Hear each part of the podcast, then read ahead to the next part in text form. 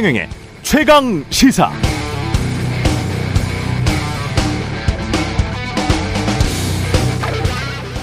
네, 이른바 도어 스태핑. 예, 출근길 문답이라고 하죠. 예, 오늘도 있을 겁니다. 보통 오전 9시 전후로 해서 대통령이 출근을 할 때 기자들이 질문을 합니다. 자, 오늘 기자들이 어떤 질문을 할까요? 음, 대통령실 해명대로 바이든이 아니라 날리면이라고 말했는가? 아, 날리면이라고 말했다 해도 국민들이나 야당에 사과할 뜻은 없는가? 아, 이번 순방에 여러 문제점을 두고 외교라인 경질 필요성까지 나오고 있는데 이에 대한 입장은 무엇인가? 뭐 이런 질문들을 떠올려 볼 수가 있을 것 같습니다. 대통령은 여기에 어, 뭐라고 답을 할까요? 아, 이런 문답을 주고받을 시간과 여유가 오늘 어, 과연 있을지 예, 그것도 솔직히 잘 모르겠습니다. 음, 아무튼 오늘만큼은 어, 그거는 다음에 이야기합시다 이런 종류의 답변이 없기를 기대해 봅니다. 부적절한 해프닝 정도로 끝날 수도 있었을 문제를 어, 여기까지 키운 데에는 누가 뭐래도 대통령실 책임이 가장 크다고 말하는 사람들이 많기 때문입니다. 네, 안녕하십니까. 9월 26일 월요일 에, 세상에 이익이 되는 방송 최경영의 최강 시사 출발하겠습니다. 목소리가 좀 달라서 아마 애청자분들 가운데서는 누구지? 예, 이렇게 의아해 하시는 분들도 계실 텐데 저는 이번 주 최 기자가 휴가를 갔어요. 그래서 제가 대신 진행을 맡 았습니다. 보도국의 이재석 기자입니다. 주말 9시 뉴스 진행을 하고 있습니다. 자, 최경영의 최강 시사 유튜브에서 검색하시면은 어, 실시간 방송으로 보실 수가 있습니다. 문자 참여는 짧은 문자 50원, 긴 문자 100원이 드는 샵 9730 아, 또는 유튜브에서 의견 보내주실 수도 있고요. 무료 콩 어플도 많은 이용 바랍니다. 자, 오늘 최강 시사는 음, 간략하게 좀 예고를 드리자면 어제 당정협의회가 있었죠. 예, 국민의힘 성일종 정책위의장과 함께 이 내용 알아보고 박지원 전 국정원장도 오늘 만납니다. 그리고 3부에서는 오늘부터 바깥에서 마스크 착용이 전면 해제가 됐잖아요. 이재갑 교수 연결해서 이야기 나눠보겠습니다.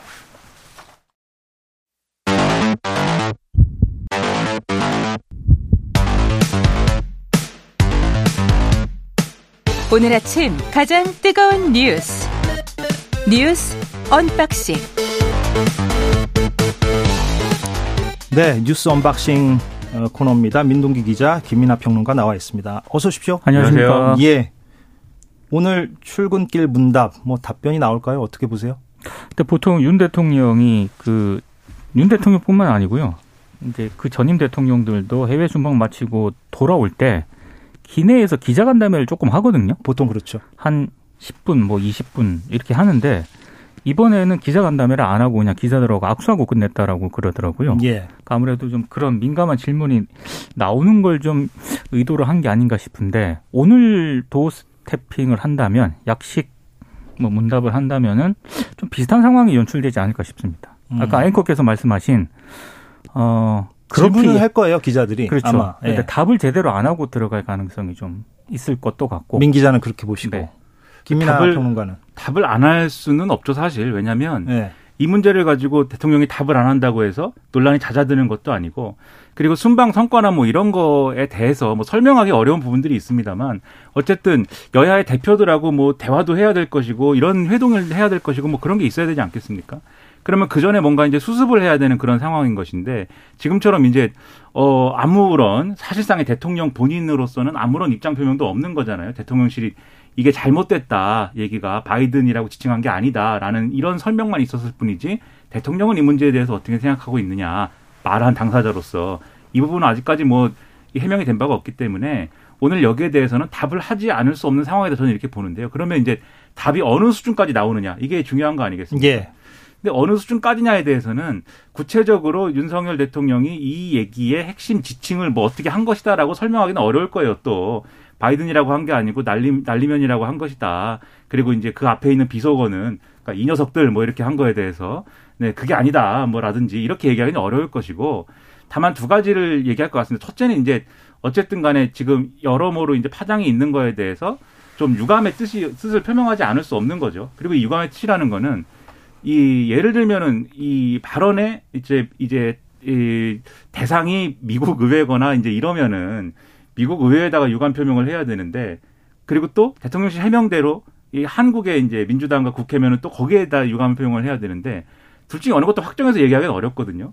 그러니까 좀 두루뭉술하게 유감 표명을 하는 방식으로 좀 이제 어, 가야 되지 않을까. 아마 그 정도의 생각을 하지 않을까 싶은데 저는 거기서 한 발 더 나갔으면 좋겠다라는 생각을 하고 있습니다. 한 발 더 나간다면 유감에서 한 발 더 나가면 사과? 어, 이게 이 유감이냐 사과냐 이런 수위라기보다도 구체적으로 대통령이 좀 설명을 해줘야 되는 거죠. 아, 그때 발언에, 발언이 뭐였는지에 그렇죠. 대해서. 근데 음. 윤석열 대통령의 어떤 기존의 어떤 태도나 스타일을 보면 그렇게까지 뭐 세세하게 설명할 것 같지는 않아 보이기도 하고요. 근데 그렇죠. 그러기에는 음. 그 전에 뭐 김은혜 대통령실 홍보수석이 해명한 내용이라든가 그게 공식 발표니까. 그리고 예, 또 예. 국민의힘 쪽에서는 뭐 MBC 책임론을 제기를 하고 있지 않습니까? 예. 그러니까 그 간격이 지금 너무 크기 때문에 아마 대통령이 오늘 약식 문답을 하면서 어떤 구체적인 뭐 입장이라든가 뭐 유감 표명도 저는 쉽지 않다고 쉽지 생각을 않다. 하거든요. 예. 왜냐하면 이 간극이 워낙에 벌어졌기 때문에 이걸 좁히기가 아마 쉽지 않을 거예요. 근데 주호영 원내대표가 유감이라는 단어를 썼잖아요. 네. 인터뷰에서. 네. 그러니까 그 정도 수준까지는 좀 대통령이 밝혀주면은 사태 수습에 도움이 될 것 같은데. 그러니까 이게 이제 예. 주호영 원내대표 같은 경우에도 지금 말씀하신 것처럼 이 대통령의 어, 이 비서고 논란의 대상이 야당이다 야당이라 하더라도, 하더라도. 예, 네. 유감이다 이렇게 얘기한 바 있고 음. 이뿐만이 아닙니다. 홍준표 대구시장의 경우에도 이런 논란이 불거졌을 때는 그러니까 이제 정정당당하게 정면 대응해야 되는 것이지 거짓말이 또 거짓말을 낳고 뭐 이런 상황으로 가면 안 된다. 그럼 오히려 수습이 안 된다. 이렇게 지적을 하고 있고 별로 이제 윤석열 대통령이 가장 좀 뭐랄까 껄끄러워할 것 같은 상대이긴 하지만 유승민 전 의원도 비슷한 취지로 얘기를 하지 않습니까? 예. 그러면 이런 얘기가 있는 만큼 거기에 좀 그런 얘기에 귀를 기울인 대응이 필요하다고 보고요. 그리고 이제 지금 여당이 이걸 가지고 이제 대통령을 어 방어하고 그다음에 대통령의 순방 성과가 너무 이제 폄훼되고 뭐 이런 거에 대해서 굉장히 민감하게 반응하는 것은 이해할 수 있는데 그래서 그걸 여당으로서 뭔가 이렇게 어 성과를 너무 이제 좀 폄훼하지 마라 이렇게 얘기할 수는 있다고 보는데 이걸 가지고 오히려 이제 역공의 태세로 막 나서고 있는 듯한 그런 기운도 있거든요, 지금. 예. 예를 들면 MBC의 어, 이 최초의 어떤 그런 이제 인터넷 유튜브 상에 이제 올린 그 영상을 근거로 해가지고 어떤 조작된 뭐 이 내용이다라든지 어떤 의도가 있다. 과거에 이제 뭐이 촛불시 광우병 논란 이런 것까지 끄집어내서 얘기를 하고 있는데 그게 또 다른 맥락에서 논란이 또 추가로 될 수가 있어요. 이 정권의 공영방송에 대한 태도라든가 이런 논란으로 불똥이 튈 수가 있는 건데 오히려 그걸 유도하고 있는 듯이 보이거든요. 근데 그런 정치를 그냥 대통령실이 또 용인하고 가는 게 지금 득이 되는 거냐. 음. 저는 오히려 대통령이 좀 파격적인 입장을 밝힘으로써 내 얘기의 진위는 이런 거였고 지금 여러 억측이 나오고 있는데 여당 내에서 나오고 있는데 그렇지 않다. 내 진위는 이런 거였고 이런 거에 준해서 내가 사과하고 유감의 표명, 유감의 뜻을 표명을 하겠다. 그리고 이 문제는 이게 어, 대통령도 인간이니만큼 이렇게 말을 실수할 수도 있는 것이니까 좀 양해를 해주시고 그 다음에 어, 야당하고 같이 잘 문제를 풀어봤으면 좋겠다. 민생 문제가 산적해 있지 않느냐 이렇게 가야 되는 거죠. 예. 그렇게 하는 게 가장 좋다고 보는데 대통령실의 참모들이 조언을 잘 하고 대응을 잘 했으면 좋겠습니다. 아무튼 오전 9시쯤이면은 어, 오늘 윤석열 대통령이 어떤 발언을 출근길 문답에서 하게 될지가 나오니까 예. 한번 이따가 보겠습니다. 그런데 지금 어, 어, 말씀하신 대로 김민아 시사평론가가 말씀하신 대로 MBC PD 수첩 가지고 지금 얘기가 있는 것 같아요. 지금 여야 이번 외교 순방에 대한 여야 총평은 지금 많이 나왔으니까 네. 지금 MBC PD 수첩을 왜 어, 지금 국민의힘은 문제 삼고 있는지에 대해서도 아 PD 수첩이 아니죠. 아 죄송합니다. 네, MBC 보도에 MBC 대해서 보도인데요. 네. 이게 이제 더불어민주당 박홍근 원내대표가 어, 문제 제기를 공식적으로 하지 않았습니까? 근데 그 문제 제기를 하기 전에 예. 그러니까 보다 앞서서 MBC 보도 첫 보도보다 박홍구 원내대표의 문제 제기가 시간적으로 조금 앞섰다. 그래서 어, 그 보도를 했던 그 기자하고 어, 민주당 쪽에 뭔가 네트워크가 있는 것 아니냐 이제 예, 이런 예. 의혹을 제기를 하고 있는 부분이거든요. 이제 이 문제 제기는 MBC 내에서도 전국 언론 노조 MBC 본부가 아니라 MBC 제3노조라고 있는데 예. 그쪽 노조에서도 이제 그 부분을 좀 문제 제기를 하는 그런 대목입니다. 근데 이거는 조금 좀 따져봐야 될 부분이 있는 게 사실 다수의 기자들하고 아마 어, 이 방송을 하시는 분들은 그날 저도 그 영상 원본이라 그러죠. 그 원본을 받은 게 오전 9시 전이었거든요. 그러니까 흔히 말해서 이제 단톡방이라든가 SNS를 중심으로 그런 영상이 막 공유가 되기 시작을 했습니다. 그러니까 MBC가 보도하기 전에 저도 그 영상을 받았거든요. 예.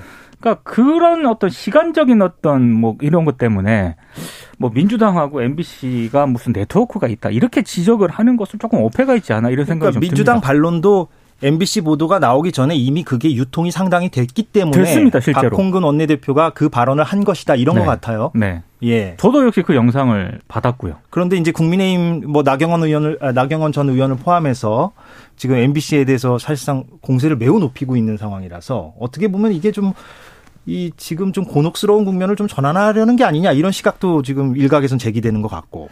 그래서 제가 이제 역공이라는 표현을 쓴 건데요. 예.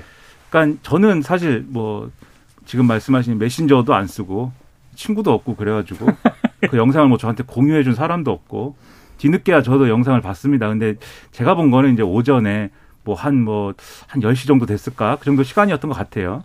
근데 이제 어 그게 이제 예를 들면은 어이 문제 제기의 어떤 핵심대로 MBC의 어떤 기자가 어떤 취지로든 간에 아, 그 영상이나 이런 내용들을 특정한 정치적인 목적을 가지고 뭐 민주당에 뭐 유출을 했다든지 그런 사안이 있다고 하면은 그거는 MBC에서 보도윤리의 문제를 따져서 그 기자에게 책임을 물으면 되는 일이죠. 그리고 이제 과연 그런 정치적 목적에 의해서 이 유출이 된 것이냐도 따져봐야 될 부분이 있는 게 예를 들면 뭐 취재를 했을 수도 있는 거 아닙니까? 그러니까 이런 내용이 있는데 민주당 입장 뭐냐 이렇게 물어볼 예, 수도 예. 있는 것이기 때문에 그 내용은 이제 MBC 내에서 이제 소화할 문제인 것 같고 MBC에서 혹여라도 이제 그런 일이 있었다고 해서 그러면 대통령이 발언한 것이 뭐 없어지느냐. 그리고 그 영상이 그러면은 어 무슨 뭐 자막을 다른 걸 가지고 그게 사전적으로 이 보는 사람에게 아, 이 발언이 날리면이라고 얘기를 했는데 바이든이라는 자막을 달아가지고 바이든으로 착각하게 만들었다.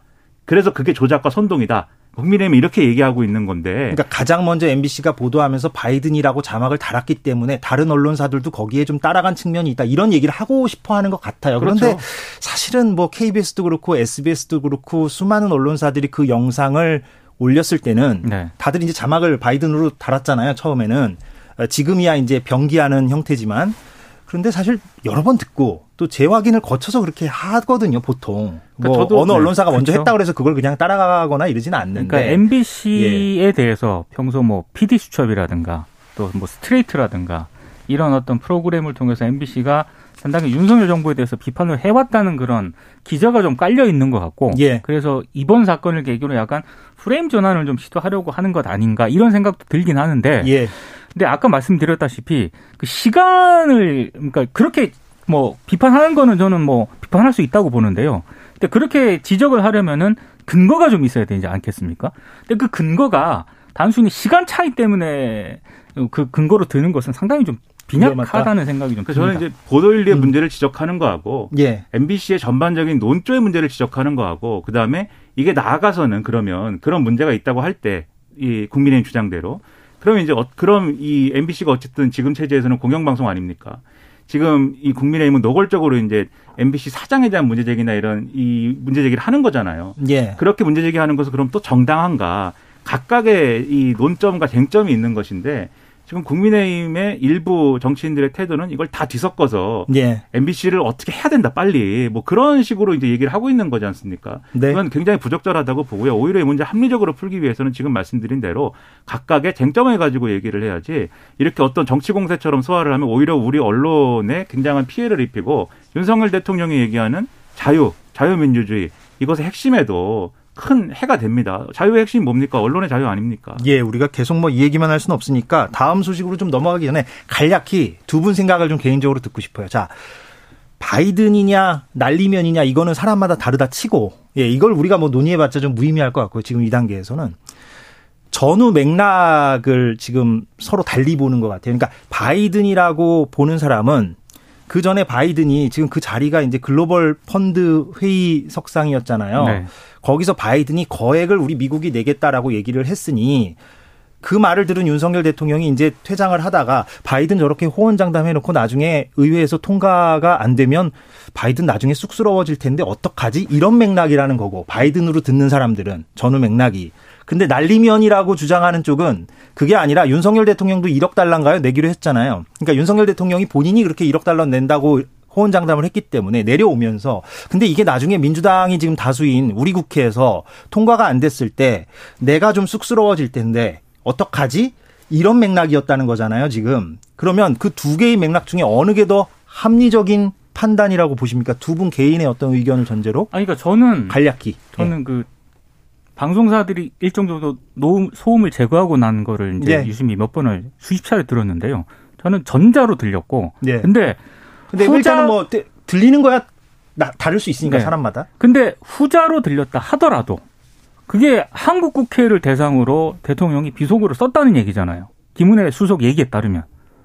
그럼 그건 문제가 안 되는 거죠. 그러니까 문제 되는데 네. 규범적인 얘기를 제가 지금 하려는 건 아니고 그러니까 좀 우리가 추론을 해봐야 되는 거잖아요. 당시의 상황에서 아, 어떤 맥락상. 예, 맥락상 전자였을까 후자였을까를 지금 우리가 추론을 해봐야 되는데 어느 쪽에 좀 가깝다고 보세요? 저는 바이든 쪽에 가깝다고 봅니다. 김민아. 시사평론가는? 저 이제 그렇게 생각을 했거든요. 네. 그러니까는 바로 직전에 이제 윤석열 대통령이 본 광경이 그 광경이고 바이든 대통령이 내가 60억 달러 낼 테니까 예. 나머지 180억 달러의 총액의 나머지 120억 달러는 여기 있는 여러분이 한번 모아 주십시오. 우리가 제일 많이 냅니다. 이렇게 생색을 낸 거잖아요, 바이든 대통령이.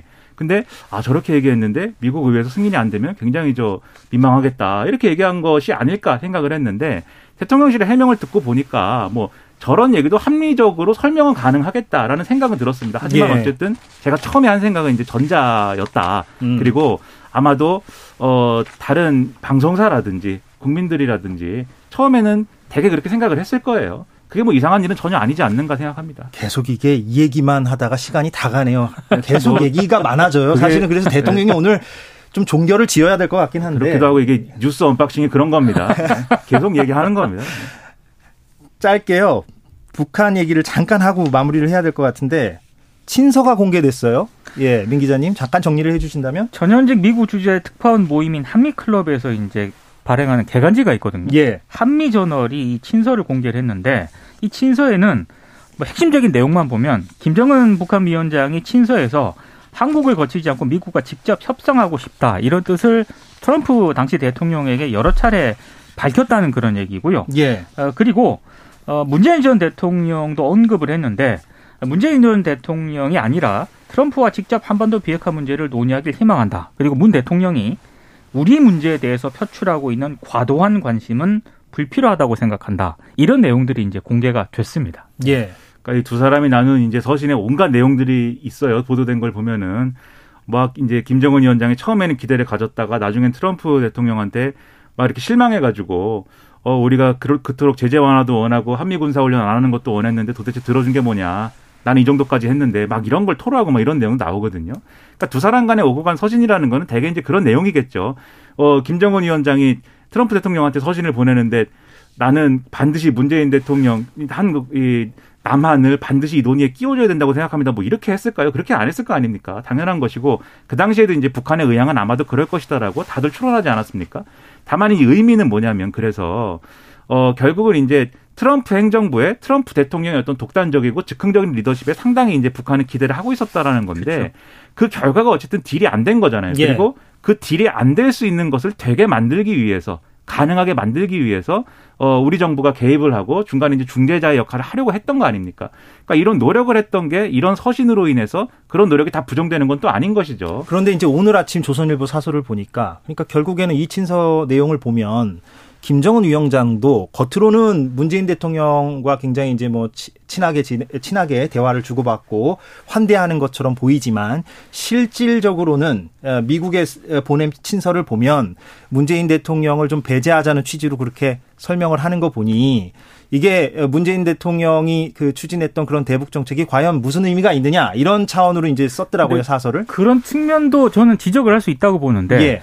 당시 이제 김정은 위원장 같은 경우에는 미 관료들에 대한 불신이 대단했거든요. 그러니까 미 관료들도 배제를 하고 아예 그냥 top-down 방식으로 트럼프와 본인이 만나서 담판을 지어버리자. 그런 얘기죠. 근데 그런 담판을 짓는 과정에서 문재인 대통령이 뭐 중간에 낄 필요는 없지 않느냐 아마 이런 취지로 해석을 하는 게 타당하지 않나 싶습니다. 근데 역으로 얘기하면은 그 당시에 그러면 북미 간에 해결하도록 그냥 우리는 아무 손도 안 대고 내버려 뒀어야 되는 거냐. 그렇죠. 예를 들면 이렇게 할 수도 있어요. 북한이 뭐 우리는 뭐 예를 들면 ICBM이나 이런 미국까지 가는 이 투발체에 대해서는 그러면 개발 중단하겠지만 앞으로 핵실험은 계속하겠다. 우리는 핵 보유 국가가 될 테니까 인정해줘라 이렇게 나올 수도 있을 것인데 그거 우리가 가만두고 봤어야 되는 거냐 이런 의문도 있는 거거든요. 중간에 예. 조율하는 역할 포기할 수는 없는 상황이었는데 이걸 가지고 이제 이 이전 정권의 어떤 대북 정책에 대해서 결국 성과가 안 났다라는 거는 저는 비판해야 마땅하다고 보지만 그 시도하는 방식이나 이런 거에 대해서 이걸 근거로 그렇게 이제 비판하는 건 저는 뭐 별로 설득력이 없는 거 아닌가 생각합니다. 예. 오늘 여기서 마무리를 해야 될 것 같습니다. 뉴스 unboxing 민동기 기자 김민아 시사평론가였습니다. 고맙습니다. 고맙습니다. 예, KBS 1라디오 최경영의 최강 시사 지금 듣고 계신 시각은